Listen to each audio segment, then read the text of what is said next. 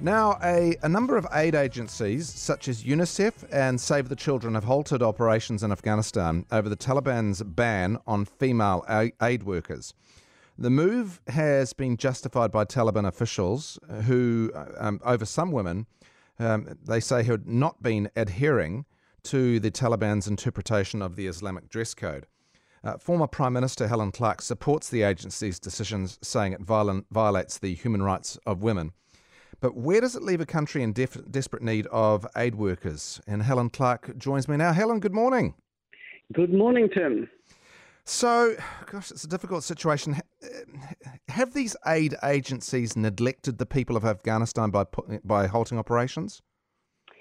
I think the Taliban have just crossed a red line, frankly. And, mm. and, such a red line, Tim, that the UN Security Council, which, as we know, doesn't agree on anything much these days, actually agreed to issue a press statement condemning uh, the Taliban uh, decision. So that, that shows you that it, it's really universally reviled.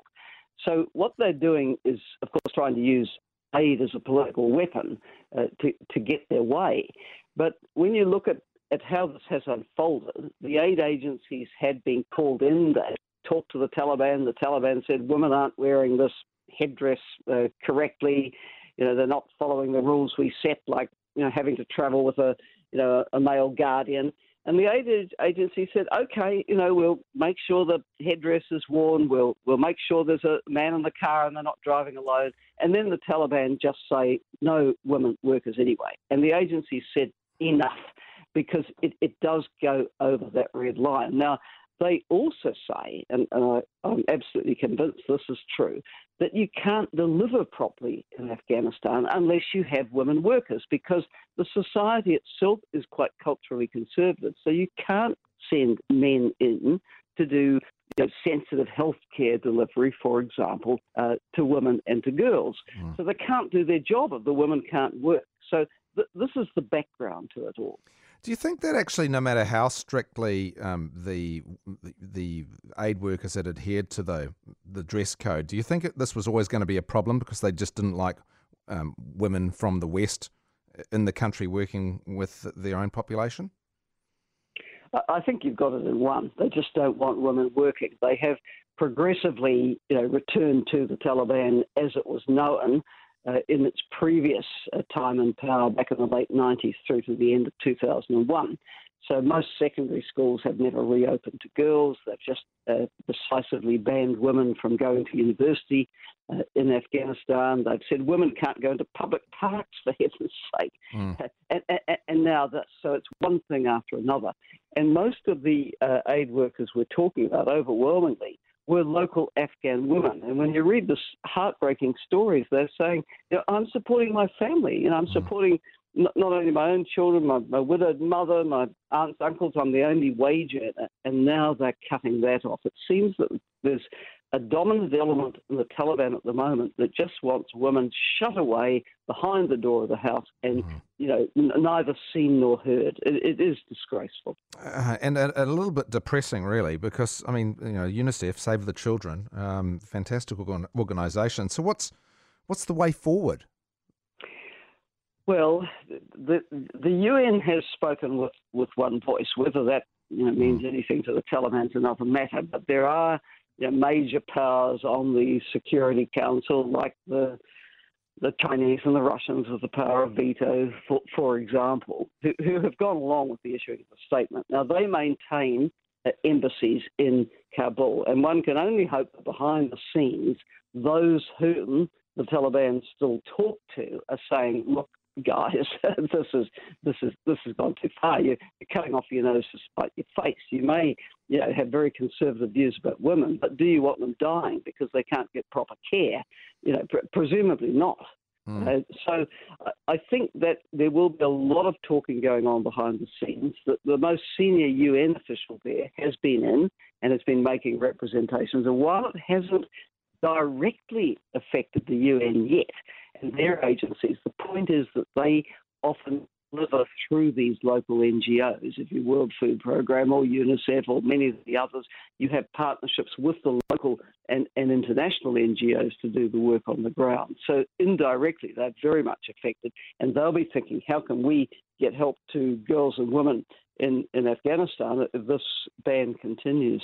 So they have actually halted right now, haven't they? That that that ban, uh, the operations have halted, isn't that right? Uh, for the NGOs, so yeah. Save the Children, uh, Norwegian yeah. Uh, Refugee Council is another one called CARE, Islamic Relief International Rescue Committee, which the former British Foreign Secretary David Miliband heads. There's a there's a whole range of these these global NGOs who've just said we can't mm. work here. Even the international uh, uh, I'm not sure whether it affects the Red Red Cross or not, but you know you're taking out a huge swathe of, of, of humanitarian assistance with this ban. And what's it? What, what can you paint us a picture of what you think life is like right now in the absence of those organisations?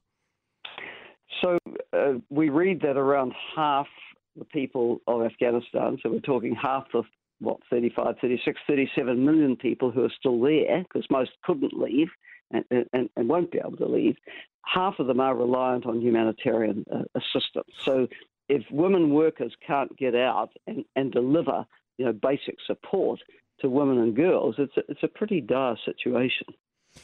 Are you optimistic that there's going to be a reversal of this or some sort of compromise? Well, in the way of the world, I think probably the best we could hope for is some kind of fudge. So the the Minister of Health, for example, has sent you know different sorts of messages about oh you know healthcare could still be delivered, and the Minister for Emergencies and Disaster Relief said oh well you know w- women could still you know work for that. So it, it may be that in the end there's some kind of fudge around definitions. Well, we're delivering health or we're delivering emergency or disaster. It, it may be definitional. I think that's the best we can hope for. So, you know, let's live in hope that the is, talking going on in Kabul does deliver something like that. But the agencies will want to be certain because. Mm. You, know, you see the Taliban you know, on the street going and beating up women who are not, in their view, wearing the headdress correctly, etc. So agencies won't want to be putting women workers at risk of that kind of arbitrary, um, you know, action as well. Gosh. Just on a personal level, I mean, I have a strong emotional reaction of anger about this. What's your What's your reaction, just personally?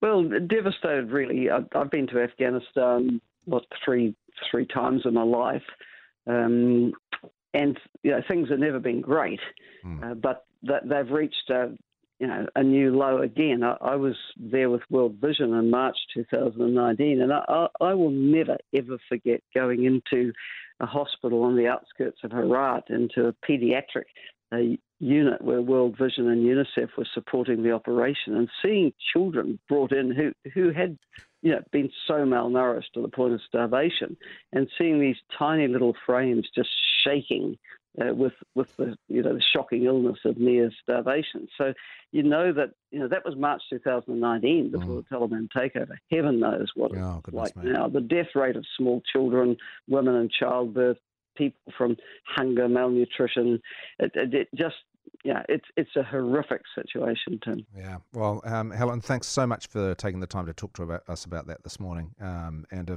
it seems trite to say it, but I hope you uh, have a have a good new year and something we can look for. Hopefully, some news we can look forward to. Let, us hope for a better year than 2022, which has been a shocker. it's been a dog. Yeah. Thanks, thanks, Helen. That is uh, former Prime Minister, of course, Helen Clark. One of the scariest things you can hear as a parent is quiet. But if you do get a little quiet time, have a listen to The Parenting Hangover. It's not scary at all. If I bump into a couple and they have a boy and they have a girl, and I'm like, oh, boy, girl, snip. You've got a boy, you've got a girl, get the snip. You're you done. You get to figure out what it's like raising a girl, you get to figure out what it's like raising a boy, save yourself a shit ton of stress and money. You've got your perfect little family. The Parenting Hangover with Clinton Jordan. New episodes every Thursday on iHeartRadio or wherever you get your podcasts.